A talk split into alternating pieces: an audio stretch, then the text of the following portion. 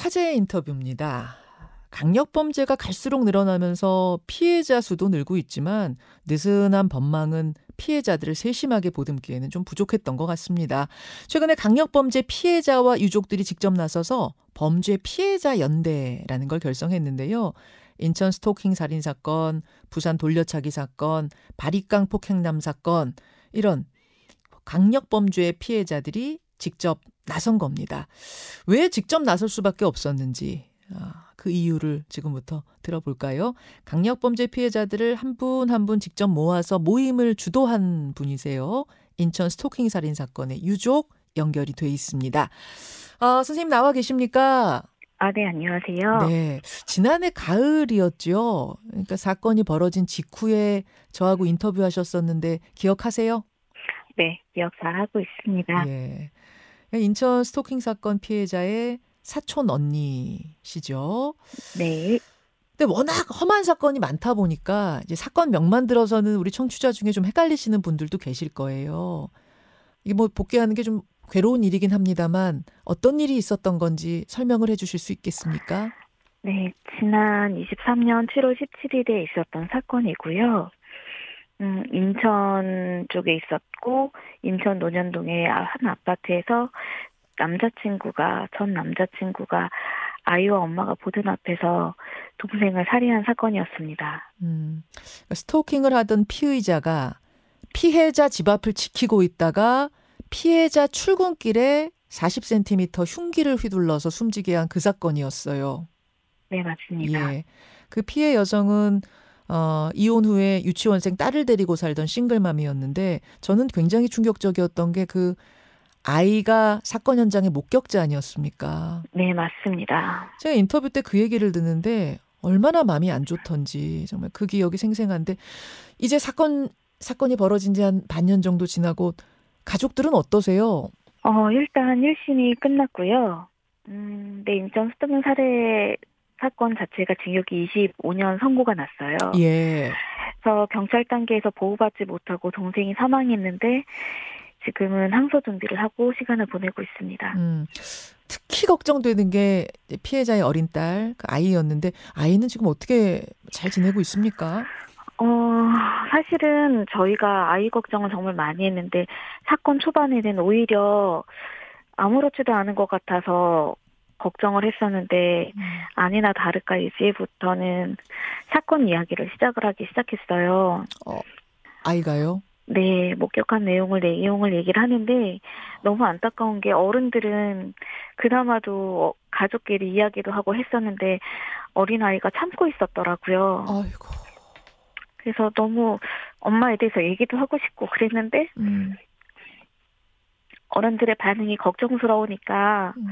오히려 말을 못하고 참고 있던 것이 이제서야 터지기 시작해서 음.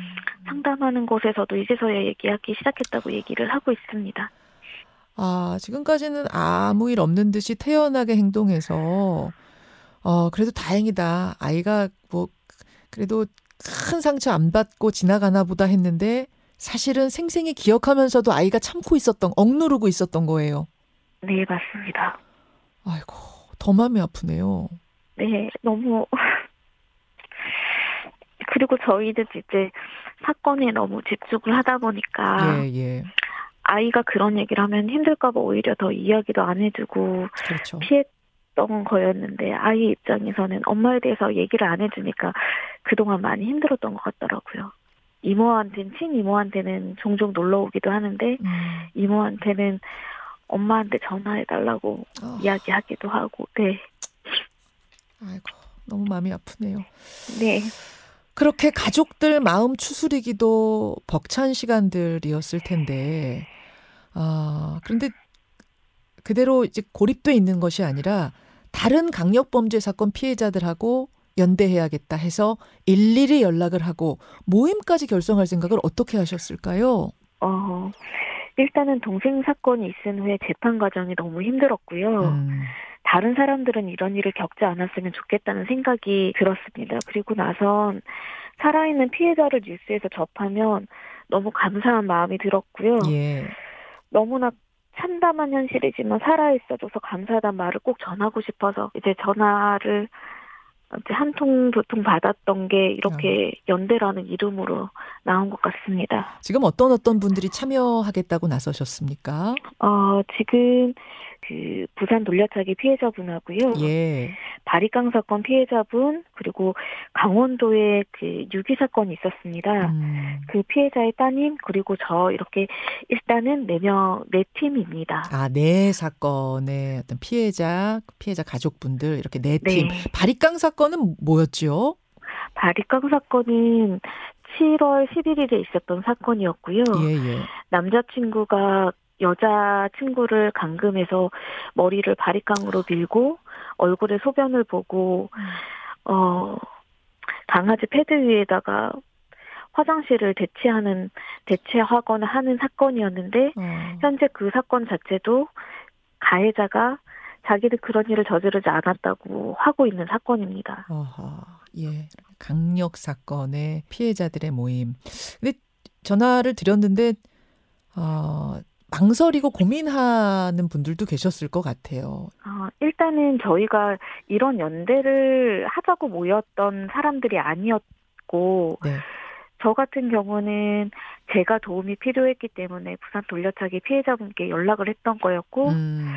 그 다음 바리강 사건 같은 경우는 살아있는 게 너무 감사해서 음. 전화를 드렸던 분이었고, 아. 네, 그리고 힘내시라고 전화 네, 위로 전화하신 거군요. 네, 음. 네, 그게 꼭 이야기를 전달을 하고 싶어서 그 전화를 했던 부분이었고 음. 그 강원도 유기 사건 같은 경우는 원래도 부산 돌려차기 피해자분과 연락을 했던 분이셨어요. 음. 그런데 저희가 어 당연히 사건 자체가 너무 강력 사건이기도 했고 음. 목소리를 내는 게 우려가 됐지만 어, 걱정이 될 수밖에 없잖아요. 네. 이게 어떻게 비춰질지 모르니까요. 그렇죠. 그리고 재판이 진행이 되고 있기 때문에 저희가 이야기를 어떻게 하는지에 따라서 또 혹시나 재판을 영향을 미칠까봐 아. 재판에 좋지 않은 영향을 미칠까봐 굉장히 많이 고심을 했어요. 그런데 아. 저희가 언론에 저희 이야기를 공론화를 하면서 재판부가 변하는 걸 조금 봤고요. 어. 저희가 내는 목소리를 들어주기 시작을 했고 그러다 보니까 조금씩 더 용기가 생겨서 이야기를 할 수 있는 부분이 생긴 것 같습니다. 이렇게 강력범죄 피해자 연대라는 게 다른 나라에는 있다고 제가 들었는데 우리나라에서는 최초로 생긴 거라고요? 어, 그렇게 들었습니다. 저도 그래서 첫 연대라는 말을 깜짝 놀랐던 것 같습니다. 어, 사실은 작정하고 모임을 만들어야지 뭐 이렇게 한 게 아니라 아, 위로의 전화를 걸었다가 그분과 연결되고 또 다른 분이 뭔가를 어, 위로 전화를 주셨다가 또 그분과 연결되고 이렇게 해서 네 팀이 모인 거잖아요. 네, 맞습니다. 굉장히 어떻게 보면은 자연스럽게 연대가 만들어진 건데 몇 번이나 모이셨어요? 어, 지금 재판 제 재판 때는 수시로 와주고 계시고요. 서로 서로. 네, 서로 어. 서로 와주고 계시고 그리고 그 위에 이외에 이제 인, 인터뷰나 이런 것 때문에 만나고는 있습니다. 그래서 음. 열 차례는 넘게 아, 만난 것 같습니다. 열 차례 네. 넘게. 사실은 나이도 다르고 사는 곳도 전혀 다르고 뭐 지금까지 살아온 방식도 다 다를 텐데 끔찍한 상처를 가지고 있다는 그 공통점만으로도 정말 서로 서로 큰 위로가 될 것 같아요. 어, 오히려 내 상처를 누구보다 잘하는 사람들이라서 위로받을 수 있었고요. 음. 동생 사건이 발생한 후에 사실 저는 웃을 수가 없었습니다.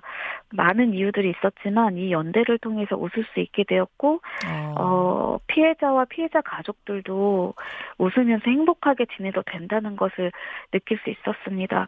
이야기를 할 수 있는 소통 창구는 피해자와 피해자 가족들에게 필요하다고 생각하고 있습니다. 지금 그 말씀을 들으면서 사건 이후에 나는 웃을 수가 없는 피해자 유족이었는데 다른 사건의 피해자들을 만나면서 웃기 시작했다. 그게 어떤 말씀이실까요?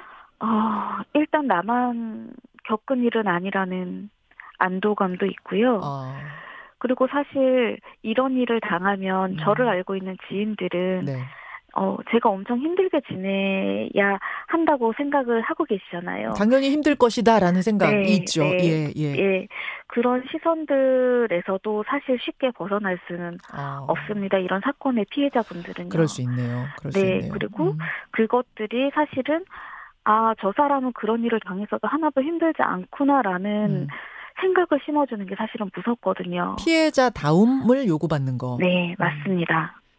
그렇군요. 그리고 그게 그 피해자 다움스럽지 않으면 그게 또 어떤 방식으로 저한테 돌아올지도 사실은 두려울 때도 있었는데 음. 이 모임을 통해서 저는 그걸 좀 극복하고 있습니다. 아. 아, 그런 걸 서로서로 이해할 수 있는 사람들이 모여 있다는 자체만으로도 큰 위로가 된다, 용기가 된다. 네, 이 말씀이 와닿네요. 네. 지금 피해자로서의 고통 나누는 데서 이제 그치는 게 아니라 좀 더 현실적인 문제에 대해서도 함께 행동할 생각이시라고요. 어떤 계획들 가지고 계십니까? 네, 겁니까? 맞습니다. 시간을 놓쳐버리면 할 수 없는 것들이 굉장히 많으니까요. 네. CCTV 같은 음. 경우도 3개월이 지나면 3, 딱 3개월이라고 할 수 없고 용량이 또 많아버리면 그 앞전에 기록들이 사라져버리기 맞아요. 때문에 맞아요. 미리 네. 확보해야 되고. 네, 어. 이런 시간적인 일을 다투는 일을 조금 더 중점적으로 이야기를 해드리는 것 같아요. 어, 법적인 부분이나 재판 진행 과정도 일반인이 알기 어렵고요. 예. 그 직접 경험해 보지 않으면 모르기 때문에 이런 부분들 함께 공유를 하게 되었고요. 음. 그러니까 범죄 피해자가 범죄 피해를 당했을 때 CCTV는 어떻게 열람해야 되는지 이런 일이 발생했을 때 피해자와 가족들은 어떻게 대처해야 되는지 일종의 매뉴얼을 지금 만들고 계신 거네요. 네, 말씀 들어보니까. 그런데 그 매뉴얼 자체도 너무 저희가 이제 매뉴얼이라고 해서 만들고는 있지만 너무 해그 상황 상황이 너무 많은 거예요. 음. 그래서 예를 들면 병원에서의 방문 CCTV를 받으려면 그 안에 환자분들이 너무 많기 때문에 아, 아. 네, 그 환자분들의 사생활이 있는 거잖아요. 그렇죠. 그러면 또 그 부분에 대해서도 저희가 생각을 해야 되는데 사실 그거를 피해자가 생각하기란 너무 어려운 일이거든요. 음, 음. 나는 이미 겪었지만 겪었지만 나와 같은 일을 또 겪게 될 다른 사람들을 위해서 어, 내가 겪었던 그 힘들었던 상황들을 복귀하고 정리해 놓는다. 이거 참 귀한 일인 것 같고요. 어, 앞으로의 활동 계획이 있으시다면요. 어, 저희가 공통된 계획이라고 하면은 피해자가 받은 피해의 정확한 제명으로 정확한 형량을 받아서 바른 판례를 남기는 것이 지금은 저희가 할 수 있는 최대한 일이고요. 네. 그것이 저희가 생기지 않으면 하는 피해자분들한테 그리고 피해자 가족분들한테 할 수 있는 가장 올바른 방법이라고 생각합니다. 네. 여기까지 오늘 네. 여기까지 오늘 말씀 듣겠습니다. 아, 힘내시고요. 고맙습니다. 네. 감사합니다. 네, 범죄 피해자 연대를 지금 주도하고 있는 분입니다. 인천 스토킹 살인 사건의 유족 만나봤습니다. 김현정의 뉴스쇼는 시청자 여러분의 참여를 기다립니다. 구독과 좋아요, 댓글 잊지 않으셨죠? 알림 설정을 해두시면 평일 아침 7시 20분 실시간 라이브도 참여하실 수 있습니다.